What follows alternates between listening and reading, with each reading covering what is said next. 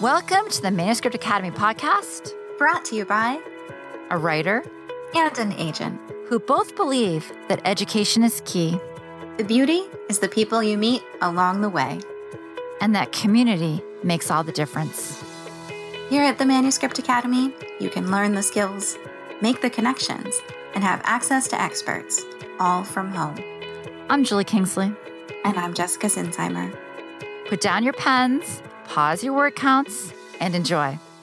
Hey everyone, thank you so much for joining us. This is Hannah Fergesen from KT Literary. She has been generous enough to join us in the Academy headquarters. Thank you so much for coming. Uh, you're welcome. Thank you for having me. So, how did you get started in publishing? So, it's a little bit of a roundabout story. I originally went to school for film and television, and that was my goal. And um, about two to three months before I was ready to pack up and move to LA and make that make that happen.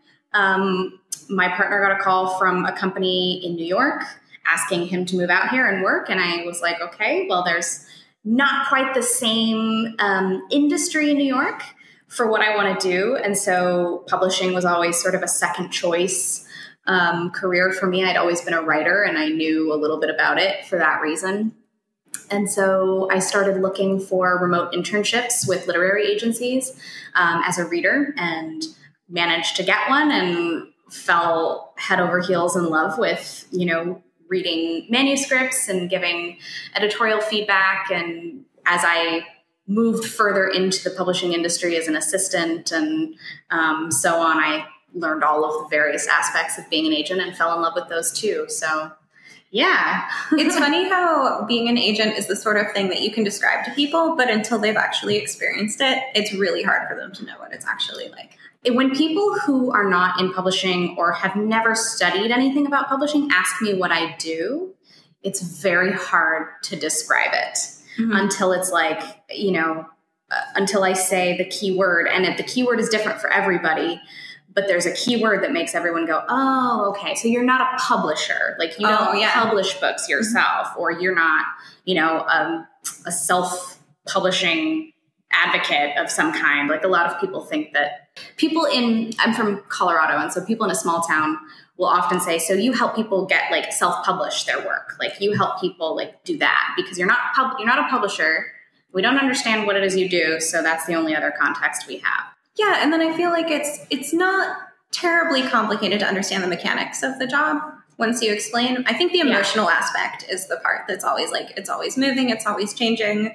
Um, you're yeah. involved with people's lives and their creative lives and their work and um, all the things that can happen um, on the road to publication and beyond. Yeah, trying to explain to somebody that you take on work that you love and that you have to kind of make a decision as you're as you're considering it about whether or not it's something you think you could also sell is complicated and mm-hmm. confusing mm-hmm. because it is that that passion that comes first that creative love for a project and then everything else you have to make sure that it that all comes into play too I was thinking last night that a lot of people don't understand that just because we like something doesn't mean we'll take it on. Yeah. And that's hard. Those are the projects that are hard to say no to, the ones mm-hmm. that you really do like. And, you know, I often come across that that rejection I have to send where I say that I I really like this and I have no idea what to do with it. Mm-hmm.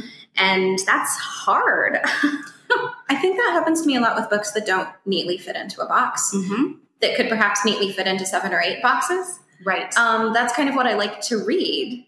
So, so I can see why it would happen that I end up attracting works like that. But that's yeah. one of the harder things to say that, you know, I think this could be very successful in a vacuum, but the way everything's set up, it's really hard for people to promote something without knowing what the meta tags would be for this, or that there have to be 50 to make any sense of it. Right. Yeah, it's it's very difficult.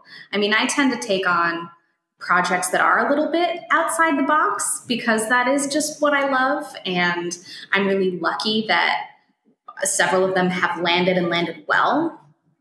Um, but that's it's a gamble, you know. It's you never know if that's actually going to happen or not. And we were talking earlier about something you're working on. And when you mentioned the editor's name, I said, Oh my gosh, I love her because the way she looks at books that have a certain amount of dark humor and a really interesting world and a new twist on scary stuff, mm-hmm. it makes me really care about her and her work um, because it feels so brave. Yes, yes.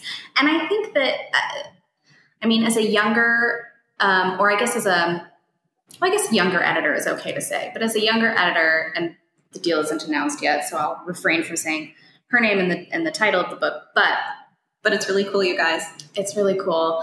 Um, but as a younger editor, she I think is able to. She's not. Um, I don't know what the word what the right word is, but maybe jaded or maybe that's not right. I think she comes in with fresh eyes.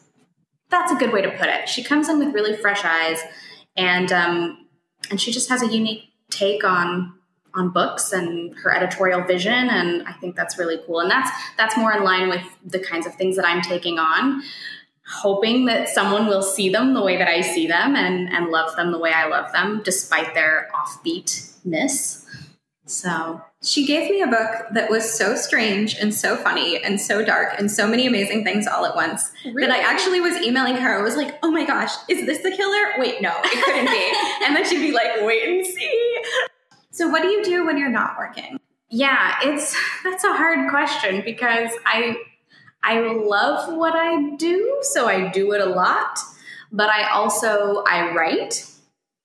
Um, I am a, a, an agented writer myself, and so I'm working towards that.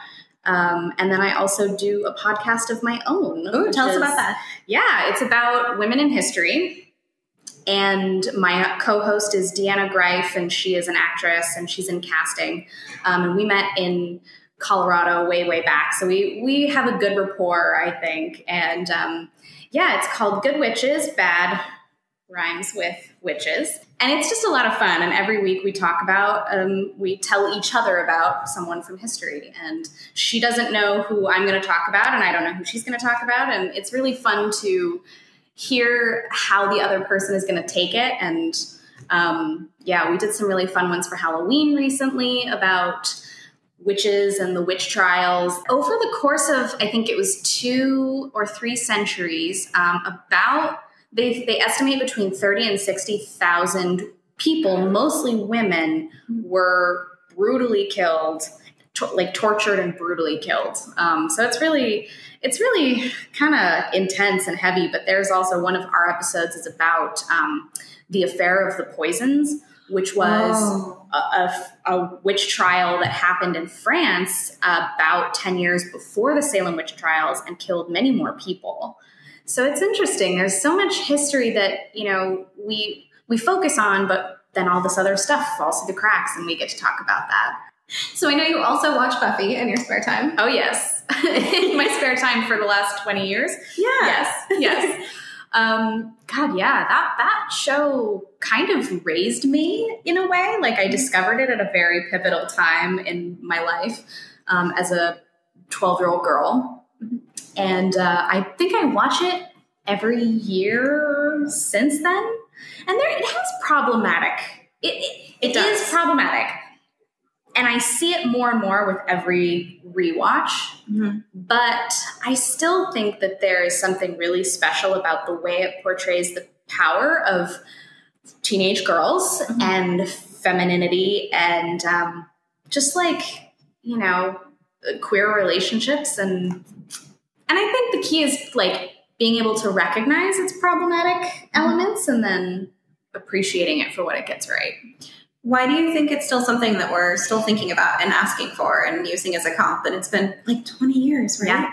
I can't believe it's been 20 years. It's been 20 freaking years. And I mean, I think I think it's because of its main basic premise, which is like when Joss was first conceiving of it, his only real idea was to have the the blonde super feminine cheerleader who normally gets killed be the one saving the day. Yeah. And that was the basic premise. Mm-hmm. But it turned into a really beautiful show about a girl growing up mm-hmm. and at the same time discovering that she has power in the world and also doesn't have power in a lot of ways that she would like to. Mhm. And it had so many metaphors for things that we deal with and things that we go through. And I think a lot of shows have tried to recreate that, but have failed in a lot of ways, in part because they're not, they aren't tapping into that teenageness that Mhm. Buffy got right. Mhm. They're not, they don't quite get there. And It tapped into a kind of teenage world at a very specific time in a very specific way. yes. And I feel like that specificity is something that is so hard to pull off. I feel like I'm always telling writers be more specific, make sure every sentence in your query, your first page, can only describe your book. yeah. Um, and I think that sometimes the more specific you are, the more universal you are. Yeah. But like, just on another level, it makes you feel good. Like, I, I have to say, like half the time I'm at the gym and just zoning out, I'm pretending I'm Buffy. Like, oh, I'm like, yeah. oh yeah, I can totally flip around like that. I, you know, that guy does, that guy does, you know. I really wish know. someone would make like a theme. Like why there isn't virtual reality exercise right now is completely beyond me. Because that would be who doesn't want the Buffy experience? Oh my God. And it's probably really good for you too to be like, look, you're powerful. You've experienced it. Now you have proof that you are powerful too. You know, that's a brilliant idea, and you probably should um, patent that. The liability assurance would be through the roof. yeah, well, fair. Okay, all right. Well, hopefully someone else will take this and run with it. I would also, for whoever's listening to this and makes it happen, I would also like a spy experience. I think Oh, that would be really cool. Um, I want to crawl through a vent without actually having to feel it. I want to dangle from the ceiling. I want to get a diamond, return it the next day. Okay. Um, you know, all that stuff I think would be a really valuable experience. Going around the into it. lasers, that's going to be really good for flexibility and strength. oh, yeah. Oh, yeah. Mhm. I like it. Hopefully, they don't actually zap you. Like, wouldn't it be funny if there were like little biofeedback zaps? Oh my God. You It could like get so wear intense. things on your body. Electrodes, Oh, yeah. no. I think you could. I feel like that's taking it a little far. Well, you don't want to actually hurt anybody who's doing it, but you want them to feel like they're in a world as much as possible, I think. Oh, no. I Someday- feel like there's problems, but we'll work them out. I, I think it's, yeah, Yeah. I would guess that in 15 years something like this will exist. What would you do in an alternate universe with no publishing? I would probably go back to TV. My my dream for a long time was to write for television, which was a big part of why I, I when I ended up in New York, I had to switch gears a little bit because there isn't really writing for television out here. Like Mhm. there's a little bit, there's some late night, but you know, I wanted to do drama. You know, I wanted to do Buffy. Yeah. So um, oh, that'd be so fun. yeah. So like if if publishing didn't exist and I wasn't here, that's probably the direction I would have gone. I will say that I, every story I hear from people in that industry makes me glad I didn't Mhm. end up in it. Yeah. Um, I think it's just I think it has a lot of um, work to do and more more even than publishing seems to at times. But you know, but yeah, that's probably that's probably the direction I would have gone. It's amazing to me how many people in publishing also have an interest in film and TV and theater. You know, it's they're so similar in a lot of ways, and and my studies in film and writing for film have helped me exponentially in this industry. I mean, I, I didn't think that it would at all, but understanding structure in the way that you have to when you're learning how to write for film and television gives you a much better understanding of structure of the of the novel. Um, and that's something i've been able to use with clients and in a big way. And um, i'm really glad about that That's actually a great lead in to the fact that you have a class coming up all about structure. i do i do and that's very exciting for me and hopefully for you i like teaching You think I'm just going to stand there and be like, this is boring, be better? god i hope not No, Please don't. no, everyone says I'm like very easy to film with. Don't worry. I'm not just there like, you suck. I believe you. Oh my god. I don't No, think no. you would get people back. No, no.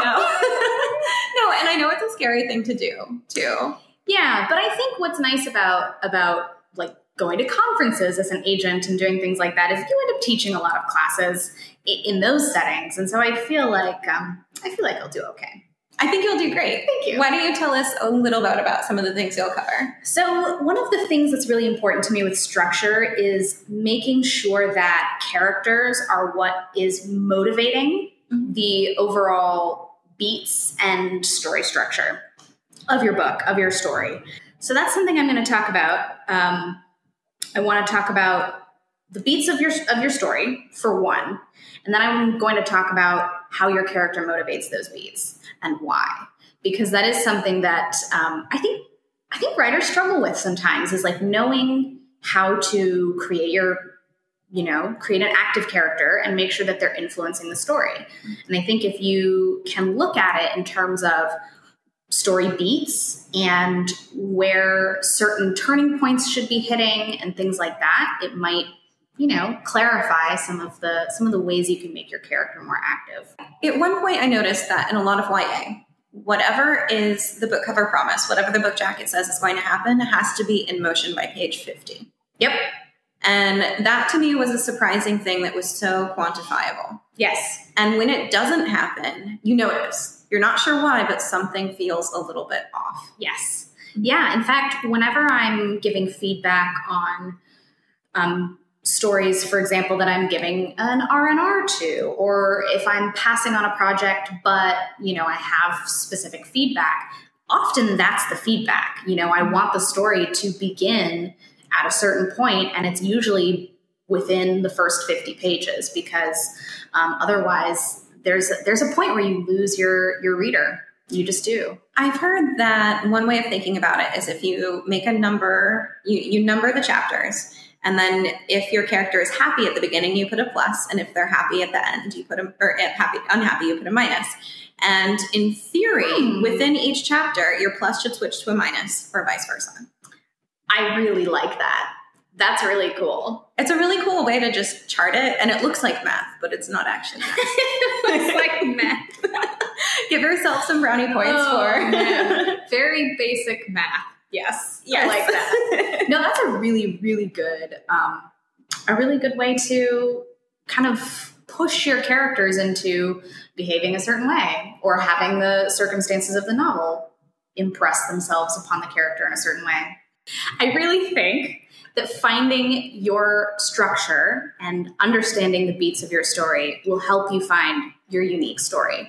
Um, and I know that maybe sounds counterintuitive, but if you understand those beats and you understand those rules, I think that you will find you're better able to focus on those things that make your story unique and really fleshing them out. Because it is distracting when something isn't quite lining up right. Yes. Yeah. It's kind of like if you have a really large photo that's zoomed out, sometimes cropping it will completely change the overall effect. Oh, totally. Yes. I really like the way you put that. I think about Photoshop and editing a lot.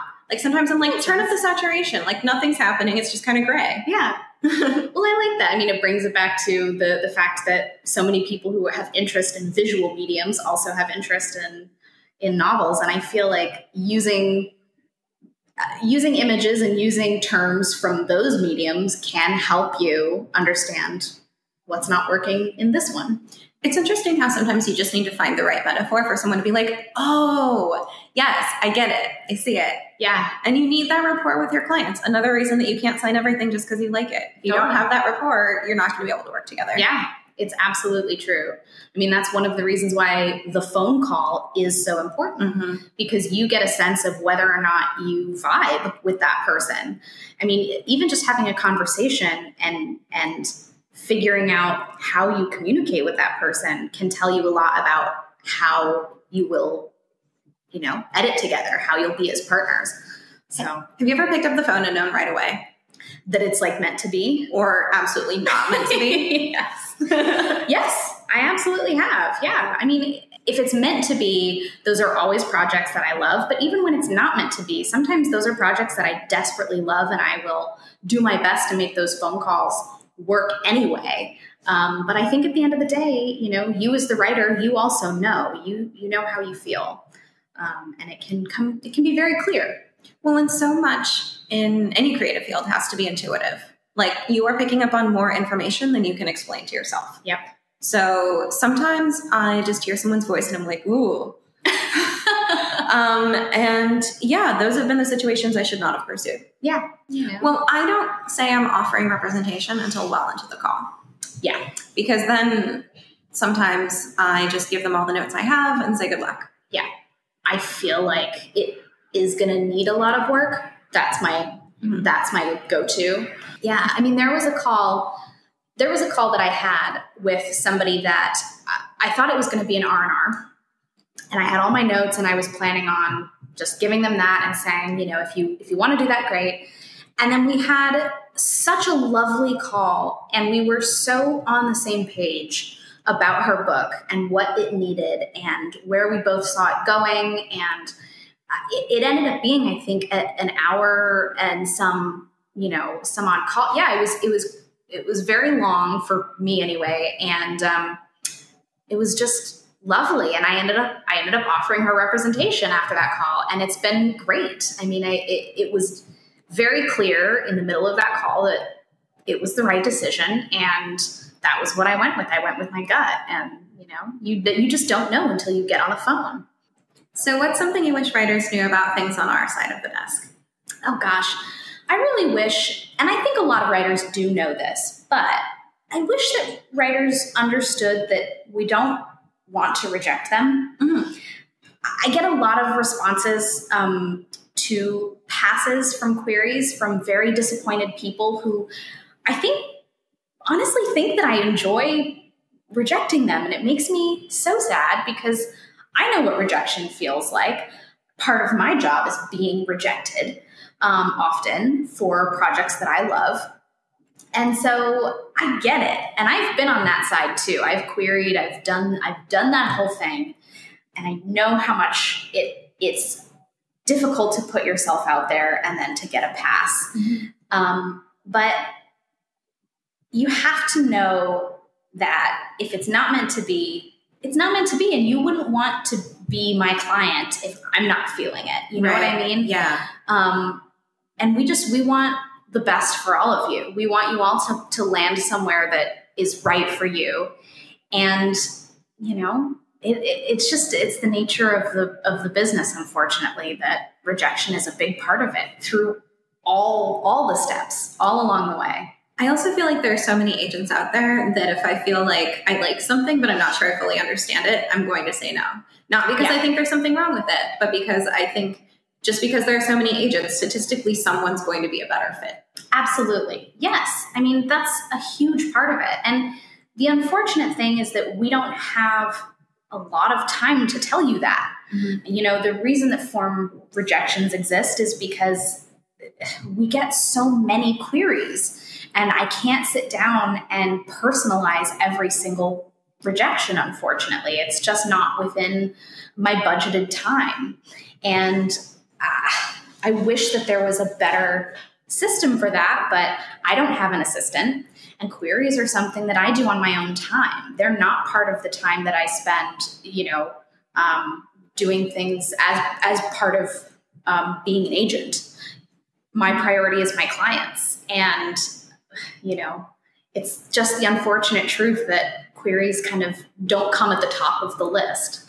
Um, but it has it just has nothing to do with with us wanting to rub it in your face or or Oh you know gosh, what I someone mean? said that. Oh gosh, I mean people say some crazy things. I think the most common one I get is you just missed out on the next bestseller, therefore your agency is going to collapse. Have a nice day.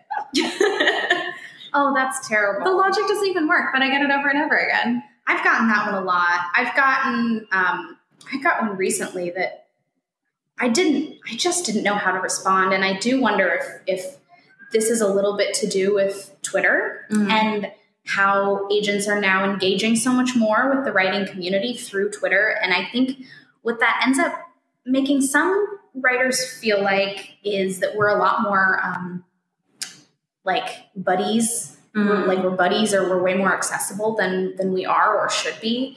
And so i've gotten a few now responses to rejections. Um, that are like, I'm devastated because I thought you were the, the agent for me because Mhm. of, you know, all of these. I thought we had so much in common because of all of this stuff that I've seen on your Twitter and, and everywhere else. And I don't know what to do now.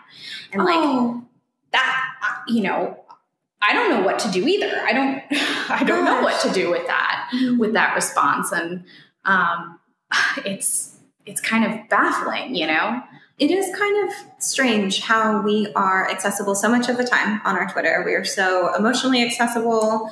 We're so um, you get to see pictures of what our lives look like. Yep. Um, our pets, um, and I think that sometimes gives people the impression that rejection is more personal than it is. mm-hmm. i think so and and i that makes me sad because that's not the case Mhm. um, and it's also a little it's hard because most of us are using our personal twitters we're using our personal accounts to engage and we're choosing it to use that way but that doesn't mean that we're you know super accessible or or that um, people are entitled to our time and Mhm. our emotional energy Yeah. in that way Yeah, I've definitely been on there briefly, you know, on the weekend, a weekend night, and someone will ask me a question that's very Googleable. mm-hmm.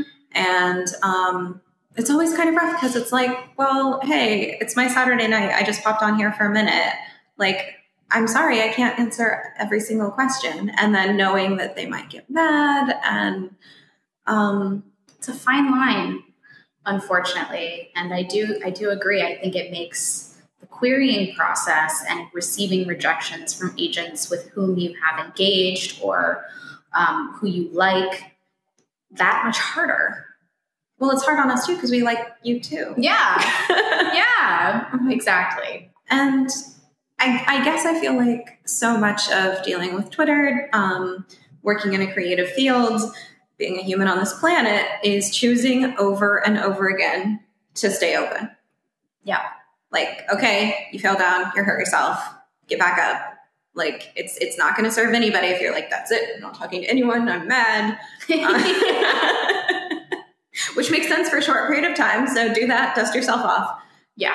Get get back out there. yes exactly yeah you said it No, I feel like I have to make that choice over and over again. Like someone will be really mean to me or demand my time and I don't even know them and then get mad when I can't give it. And yeah I I never want to be that person who is less uh I guess emotionally available for the writers who are behaving well because some have been behaving badly. Yeah. So if you had Google level funding and the ability to spend 20% of your time building something, what would you make? Um, well, I think if I haven't talked about it enough, I'd probably make a movie or, you know, a, a TV show or something. Think Production company? be- yeah, that would be so fun. Hannah Land? yeah. Oh my god. Oh my god. That's the best idea I've ever heard. See, I just saw on your face that you had a vision. I think it involved a building with a logo on the side. Yes. Yes, it's all of my TV shows and you can't see this, but she just sort of made jazz hands. My name and lights. I'm seeing it all. Um, so we know that you didn't think you were going to end up in New York. yeah. In your early days, what's one fun memory of life in the city? Oh gosh. Um, yeah, it is. It's interesting because I had never visited New York before we moved out here, and then hard pivot into um, New York territory, and we just didn't have time to plan a visit. Mhm. So everything about living here was a complete discovery those first few months, and um, I think we got here in August, and Ooh, that's a rough time it to was arrive. rough.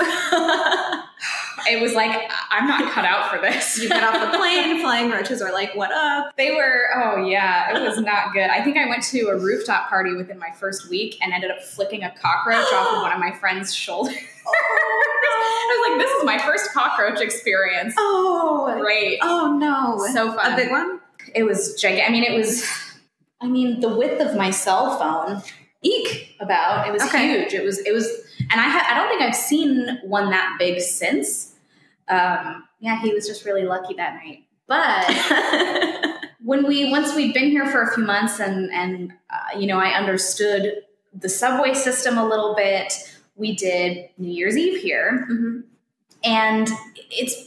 I don't think we've done anything like this since that year, since that first New Year's Eve, but we just ended up sort of following random groups of our friends around up to like slowly moving up uptown. And so we started um, down on the Lower East Side at Rockwood, which is a concert venue, small small venue, and saw one of our friends' bands there. And then they were like, "Hey, we're going to dinner um, in Koreatown, so you know, do you want to join us?" And we went and got Korean barbecue for the first Nice. time. Were they cooking the table? Uh huh. Yep. and I had never done that, and I've never done it since because I went vegetarian like the year after. And then They do actually have a nice mushroom plate at some places.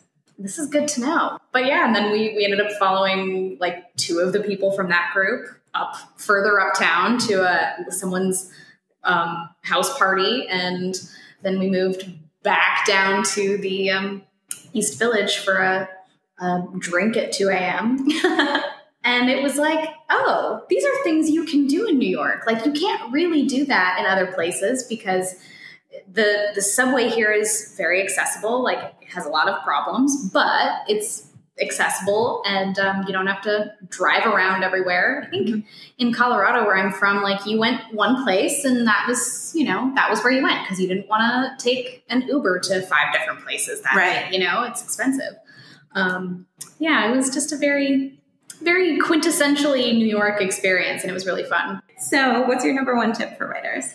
research, I think. Um, and and what's great about what you do with Manuscript Wishlist Academy is you make that really accessible and really possible because it's all out there. You know, there's so much information. There's just I feel like there's just no reason not to know some of the basics of what you're doing if you want to get into publishing. Mhm. You know, being a writer is one thing. Being a published writer is a different thing. And it's okay to not want to be a published writer and you then, you know, you don't have to do any of this stuff. But if you're hoping to get into publishing and you're hoping to secure an agent and, you know, write a manuscript that catches the interest of, of the industry, then doing your research is important. And I think I get a lot of people who come to me with really cool concepts that I know if they just do a little bit more research and a little bit more preparation, it'll be awesome. Mhm. And so I think coming prepared and it's out there, it's available, you know, more now than ever. Absolutely. So that said, if you're listening to this podcast, I'd say you're easily in the top 10% in terms of research. totally. I would say two thirds of my queries, it's very clear they've done no research whatsoever. But if Yeah. you're here, you're doing a good job. Yep, you're doing exactly what I think it's necessary for you to do. And kind of like how you were saying, you learn something and you share it with your friend on your podcast. Mm-hmm. I think sometimes having a person break it down and put it in a narrative format can help you too. Yeah, So if you can hear someone talk about it versus just like pages and pages of text and pixels, yes. I think that humanizes it and it makes it so it sticks in your brain a little bit. Yeah. That is something that, so I, I write a little bit for publishingcrawl.com and, um, and that's something that I, I try to do in, in the various articles I've written there is give examples of what I'm talking about and try and put it in a, in a form and, and I don't know, in a way that's easily understood and easy to grasp. So, So where can people find you online? um, they can find me. Well, obviously, we've talked about Twitter. Mhm. So yes, my my last name is a little hard to hard to spell and remember, but my handle is Hannah H A N N A H Fergesen F as in Frank E R G E S as in Sam E N. Little weird, but it's Ferguson with all E's. So I'm at Hannah Fergesen on Twitter, on Instagram, and you can query me if you are ready to do that um, at Hannah Query at ktliterary.com. Oh, yes, I have a podcast. Um, well, we're on iTunes, we're on Spotify, um, and we are Good Witches, Bad Rhymes with Witches. Or you can find that, um, you can find us at gwbbpodcast.com and that is that just has all of our episodes and we are currently revamping our website but it does does the job for right now. So Websites take time. Yeah. We know about that. They do. They do. we are starting up a Patreon as well. It'll be patreon.com slash GWBB podcast. Um, but that's not quite up yet. And we will put those links in the show notes. Thank you. So, Hannah's class is called Structure, Characters, and Narrative Beats. Here's the description. When we talk about structure, we're talking about the narrative framework of your story, the bones of the house, the foundation upon which those bones rest. Without those, you have no house. You wouldn't try to put a roof or hang drywall on, well, nothing, right? If you're missing a support beam, the house becomes lopsided and ultimately collapses. Well, it's the same with story.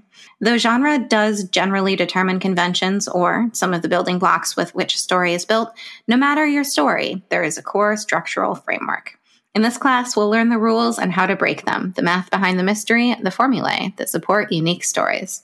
With Hannah's background in film, you'll learn how these two mediums together show the hidden workings of stories, whether you notice them or not, and how to make them work so your book maintains tension, momentum, and keeps an agent reading. You can get your ticket for this class at manuscriptacademy.com slash structure.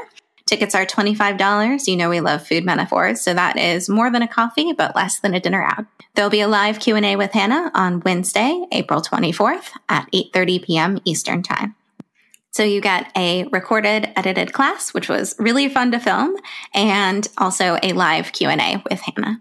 We hope to see you there. We are so glad that you joined us. And as always, we appreciate your feedback. Just head on over to the iTunes store and let us know what you think.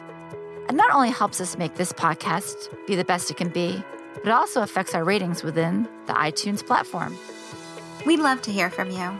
If you're feeling brave and want to submit your page for our First Pages podcast, you can send it to academy at manuscriptwishlist.com with First Pages podcast in the subject line. We'd also just love to hear from you. And if you'd like to learn more about the Manuscript Academy and everything we have to offer, just jump on over to manuscriptacademy.com.